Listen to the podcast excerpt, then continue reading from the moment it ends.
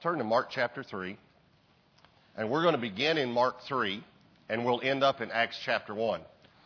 So if you want to put a, a, marker at Acts chapter 1, we'll get there in just a little while. I also want to tell you thank you for praying for me and my family.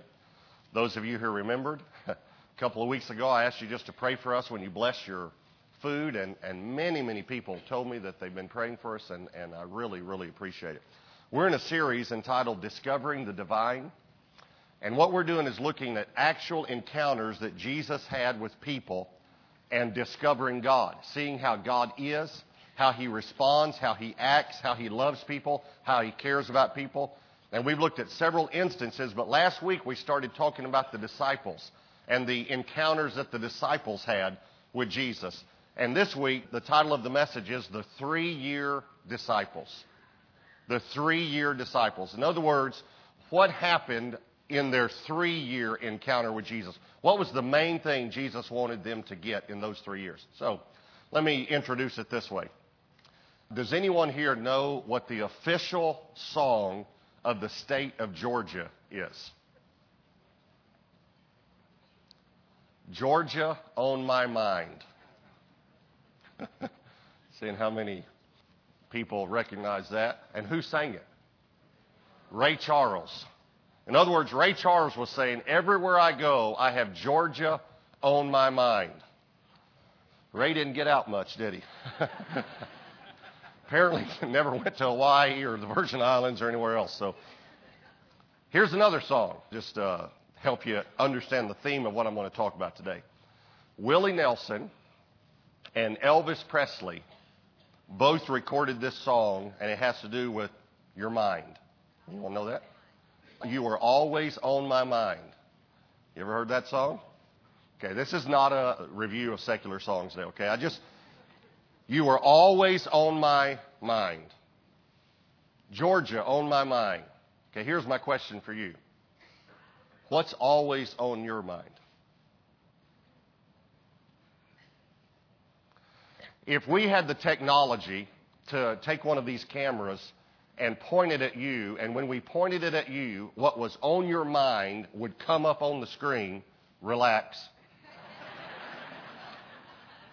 we don't have that technology. But if we did, what would come up on the screen? What is on your mind most of the time? Okay. This is what it took the disciples three years to get. If we had pointed that camera at Jesus, what would come up on the screen was what you just saw people. What was always on Jesus' mind? People. Never in human history has a person lived on this earth that had more of a preoccupation with people than Jesus.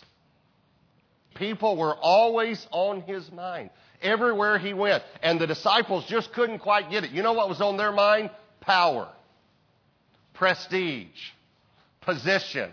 And he had to constantly say to them, You're not getting it yet. You're just not getting it.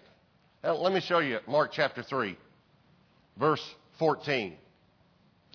Then he appointed 12 that they might be with him, that he might send them out to preach, to have power to heal sicknesses, and to cast out demons. Now, for about 20 years, I've preached that verse, and that verse is, is is summarized in other places in the Gospels, in Luke 10 and other places. And I've said that Jesus commissioned the disciples to do three things preach the gospel, heal the sick, cast out demons. Preach the gospel, heal the sick, cast out demons. The only problem with what I've preached for 20 years is that it's wrong. he commissioned them to do four things. Before he commissioned them to preach the gospel, heal the sick, and cast out demons, it says he appointed 12 to what? Be with him. Here's what I figured out. If we're not with him, it doesn't really matter how much preaching, healing, and casting we do. The first thing we're supposed to do as disciples is to be with Him. And the reason that Jesus appointed His disciples to be with Him for three years was so they'd get it. So they would understand that people were always on his mind. Now, why, and by the way, at the most difficult time of his life, people were still on his mind. When he was on the cross, he said to John, Take care of my mother. Now think about this. He's on the cross and his mother's on his mind. Not only was his mother on his mind, the thief beside him was on his mind. Not only was the thief on his mind, every person in the world was on his mind when he said, Father, forgive them. Now he's hanging on the cross. And he says, Father, they don't know what they're doing. Please don't hold this against them. So, why were people always on his mind? Well, here's the first reason I believe because he knew the Father's heart better than anyone ever had. Now, I want you to think about these three points today as we talk about them. No one had known the Father's heart like Jesus.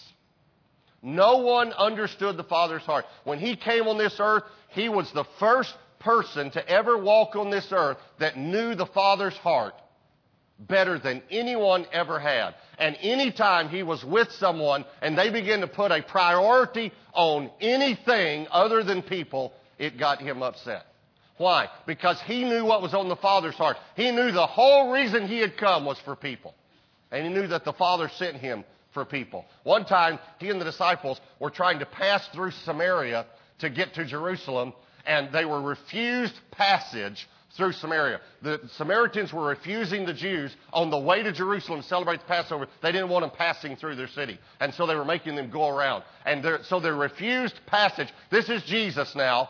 Think about this. This is at the end of his ministry, and he's coming through. And they say, No, not even you can go through. How do you think the disciples felt? Do you think they ever did that old thing? Do you know who he is? You know?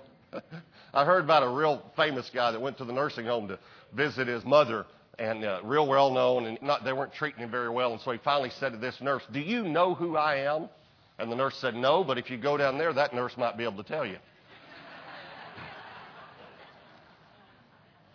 That's probably the attitude the disciples had. Don't you know who he is? Because this is what they said. Lord, do you want us to call down fire on these Samaritan dogs? And here's what Jesus said You still don't get it, do you? In essence, that's what he said. He said, You don't know what spirit you're of. Let me say it another way. That's not my Father. That spirit right there, calling down fire on people, no, that's not it. You, are missing it. You're missing it. He knew the Father's heart better than anyone ever had. Now, I want you also, as we're going through this, I want you to apply this. In other words, my goal is to be like Jesus. So my goal, if I want to have people on my mind rather than myself, which is normally on our minds, rather than me or my interests or money or strategy or, or business or whatever it is, rather than have that on my heart, I know my mind. If I want to have people on my mind, I'm going to have to become like Jesus. So I need to get to know the Father's heart better than I ever have before. I want you to make the jump on each of these points. He knew the Father's heart better than anyone ever had, so I want to get to know the Father's heart better than I ever have. I'll get to Acts 1 in a minute. Luke 15, verse 1 says, Then all the tax collectors and the sinners drew near to hear him. And the Pharisees and scribes complained, saying, This man receives sinners and eats with them. So he spoke this parable to them. And we're not going to the parable that he spoke, and actually spoke three parables. But the complaint against him was that he ate with sinners. This was an incredible complaint. If you'll read this, read through the Gospels, you'll see how many times they were upset. Now, here's what they were upset about. Here's what the Pharisees were upset about. You are placing an inordinate amount of attention on people that don't deserve it. That's what they were upset about. You should be spending your time with more important people. You should not be involved with these kinds of people. Here was his response. You still don't get it. With all of your learning, you don't understand the Father's heart. And he tells three parables to help us understand the Father's heart the lost coin, the lost sheep, and the lost son. And here's what he says. You need to understand that all of heaven and my Father rejoices when just one sinner comes home. You don't get it. This is why I'm here. The, the reason I'm here is to eat with these sinners. That's the reason I came. Not to call the righteous, but sinners to repentance. He said in another place. Here's the second reason people were always on his mind. He understood the reality of eternity better than anyone ever had. He understood the reality of eternity better than anyone ever had. Now think about this. This is the Son of God. He comes to the earth and a person comes up to him. Here's what's on his mind. This person is either going to spend eternity with me or apart from me. That's what's on his mind. Are y'all catching this? This person, every person that walked up to him, here's what Jesus is thinking. This person's either going to spend eternity with me or in eternal torment. He talked more about eternity than any person had ever talked about eternity. Read the Gospels. He is continually talking about heaven and hell. He's continually saying there is an impending reality coming. It is not on this earth. It is somewhere else. No houses, no lands, no possessions, no bank accounts, nothing makes it to the other side except people. I want you to catch this.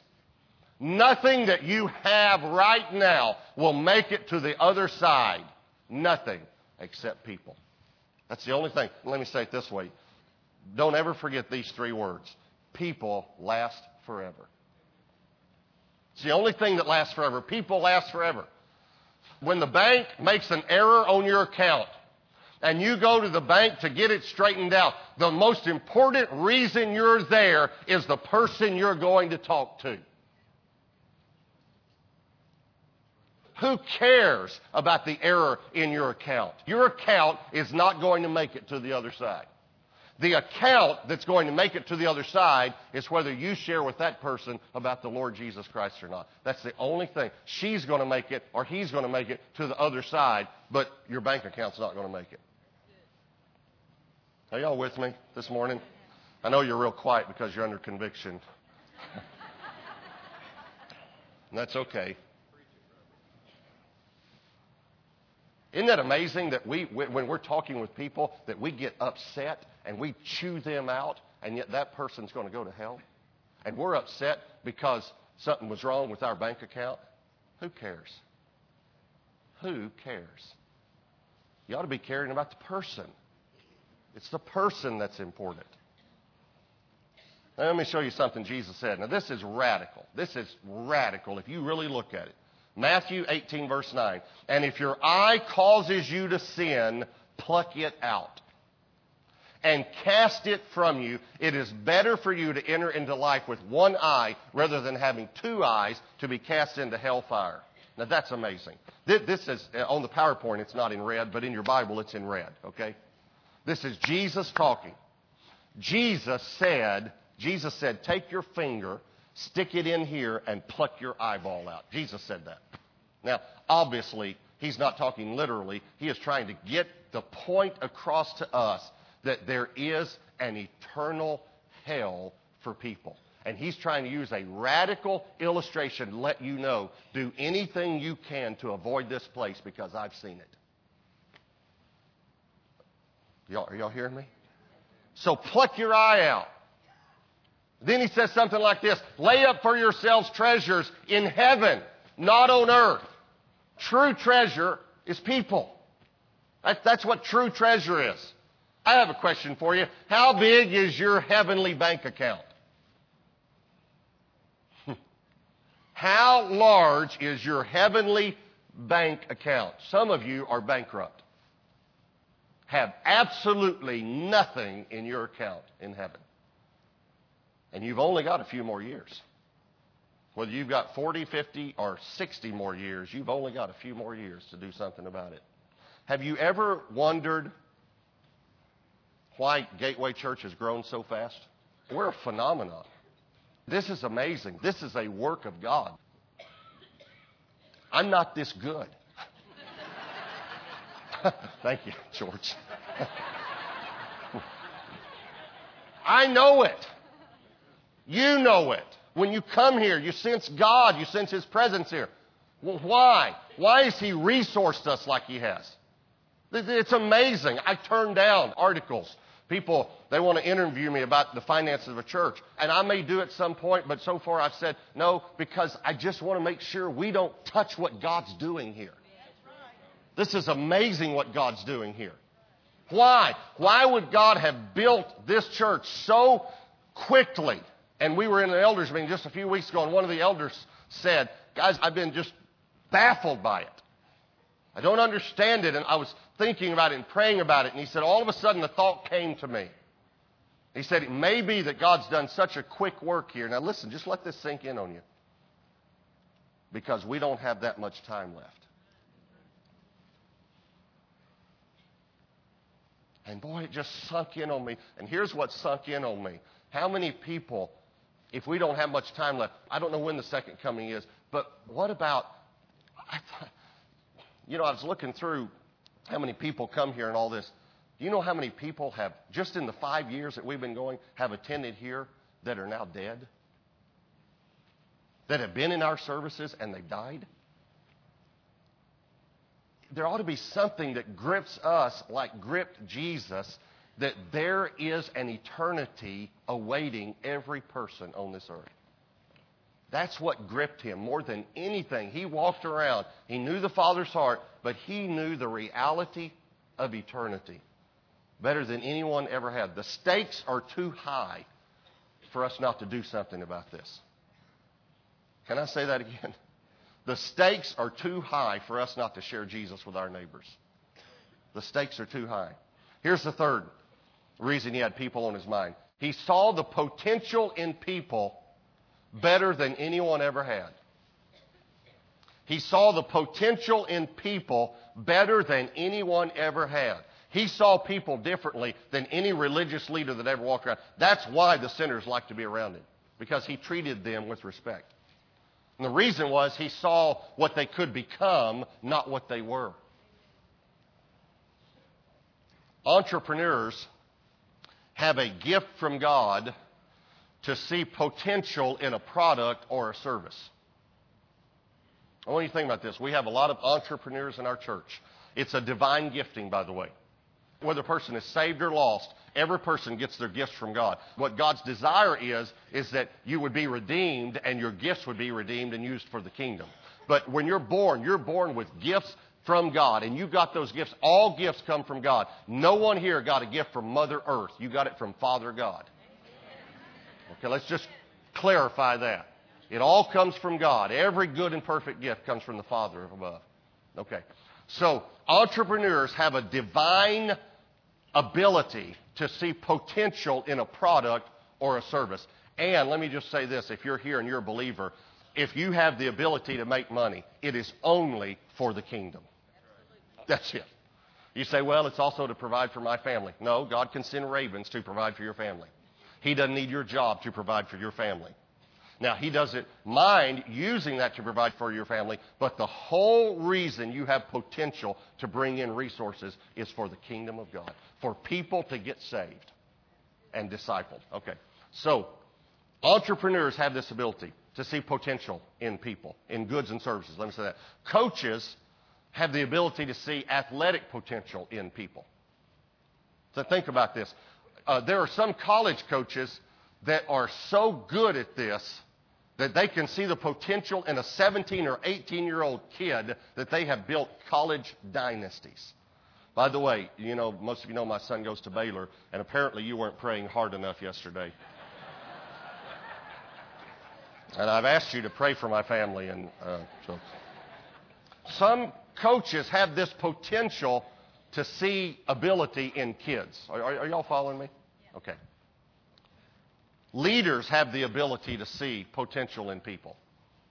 The, the secret of, of Gateway Church is the anointing of God and the team that God's gathered here. And I know that. And I can see potential in people and try to get them in the right place and just let them flourish. Jesus had the ability to see potential in people better than anyone ever has. And let me explain to you why. Jesus could look at sinners and see saints. now, this is amazing. I want you to think about this. Who else could have seen purity in a prostitute? The prostitute comes to him. Everybody sees a prostitute. Jesus sees purity. Who, who else could have seen a philanthropist in Zacchaeus? You ever thought about that? Everyone knew Zacchaeus was a cheat, a robber, and a thief. Jesus walks into town, looks up in a tree, and sees a philanthropist. He sees a giver, a guy that'll give a fourth of everything he has to the poor. Who else could have seen boldness in a denying disciple? That's what Jesus did. He looked at Peter and he said, You're unstable, but I'm making you stable. By the way, I wonder what he sees in you. Do you understand that Jesus always looked past the sin in people? Do you understand that Satan tries to focus you on your sin and your weaknesses? And you know why you shouldn't be focused on that? And you know why Jesus didn't look at the sin when he looked at people? Because he knew the ability he had and the power he had over sin. So sin never restricted him when he looked at a person. It doesn't restrict him now when he looks at you. None of your weaknesses affect him because he knows he's stronger. So he's not, he's not affected. You don't have to say, well, I could never do that because of this. It doesn't matter what your ability is. It's what his ability is. Okay, look at Acts chapter 1 now.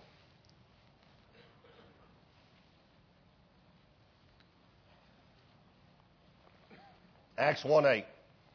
But you shall receive power when the Holy Spirit has come upon you. And you shall be witnesses to me in Jerusalem and in all Judea and Samaria and to the end of the earth. In my opinion, this is when the disciples got it. They finally got it. It finally dawned on them oh, oh, you want us to do what you've been doing. You want us to be concerned about people. Did you know Jesus did not have to have a ministry for three years to redeem you? I'm going to give you a thought, a deep thought that maybe you've never had before. He did not have to heal anybody's eyes for you to be redeemed. He didn't have to raise anyone from the dead to redeem you. To redeem you, He lived a sinless life, died a sacrificial death, and rose from the grave. That's why you're redeemed. You're redeemed because He fulfilled the law for you. He fulfilled the law, died in your place, and rose again to give you new life. Okay? That's why you're redeemed. Sinless life, sacrificial death, and resurrection. He didn't have to have a ministry. So, here's my question. Why did he do ministry? You know why? Because he was showing the disciples, this is what I want you to do when I leave. I want you to catch it. And here's another thing. Here's another one of those deep thoughts. Why did he do it for three years? Why didn't he do it for two? Or why didn't he do it for five? I, I, here's, my, here's my deep answer to that. Because the Father, Son, and Holy Spirit said, How long is it going to take these guys to get it? Mm, three years. And it took them three years to get it, but they finally got it. And they got it so much that in the book of Acts, they were beaten and told, don't you ever preach that name again. And here was their answer. We're going to obey God, not you, because there's no other name given under heaven whereby men must be saved. I'd say they got it. Wouldn't you? They got it. Here's what they were saying those people who were beating them, telling them not to preach anymore. You don't get it. You don't get the Father's heart. You don't get the reality of eternity, and you don't get the potential that God has created in people. But we get it. And we're going to keep going. All right, one last scripture Acts 2, verse 1. When the day of Pentecost had fully come, they were all with one accord in one place. And suddenly there came a sound from heaven as of a rushing mighty wind, and it filled the whole house where they were sitting. Then there appeared to them divided tongues as of fire, and one sat upon each of them. One sat upon each of them. And they were all filled with the Holy Spirit and began to speak with other tongues as the Spirit gave them utterance. Okay. If you'd been in that room, there'd been this huge wind, like a tornado or a hurricane. A huge wind. The building is shaking this wind. And then this ball of fire would have come into the room, and you would have seen this ball of fire. But then the ball of fire divided, divided tongues. It divided in a good way. It divided, and a tongue of fire sat on each person's head. Everyone get that? We just read that. On each person's head, a tongue of fire sat. So if you were in the room, though, you have to think about this. Here's what you would have done. If you were in the room, if I was sitting there like this, and this fire comes down, here's what I'd have done. I'd have, I'd have turned George and said, There's fire on your head. There's fire on your head. And he would have said to me, There's a fire on your head. See, someone else would have said it because you wouldn't be able to see it. You know, you'd like this and the fire would, you know, move. You wouldn't be able to see the fire on your head. But you could see the fire on other people's head. You got it? And a tongue of fire set on each person's head. All right, here's the first thing I want you to catch from this. I don't, I don't want you to say this. I am an each. Say that. Okay. There's fire on your head. Right now. Here's the second thing I want you to catch. Please catch this. My fire is not bigger than yours.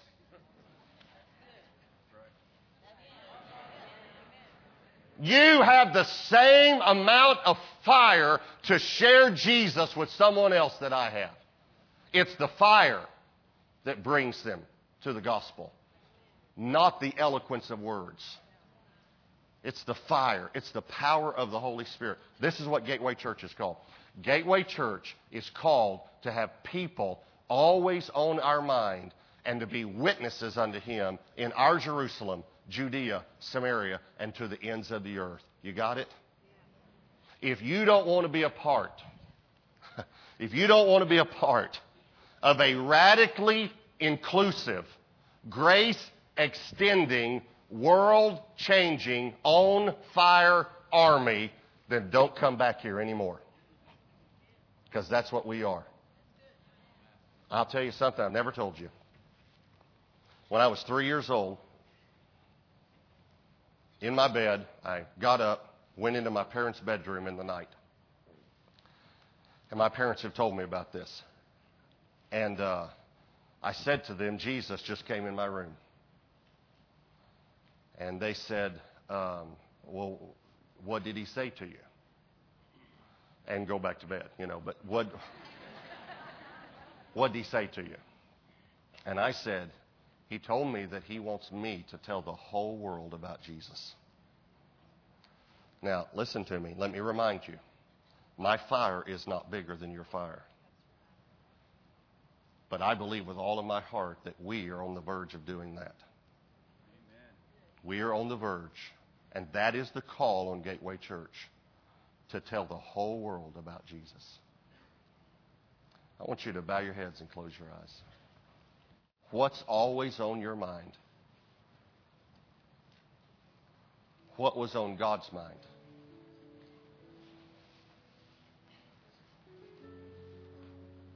What does your spiritual bank account look like? And what can you do? And can you do something today?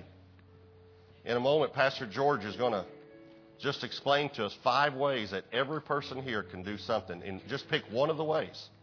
Every person here can do something. And I'm asking you before you leave, respond to the message and do something to send the gospel to the world.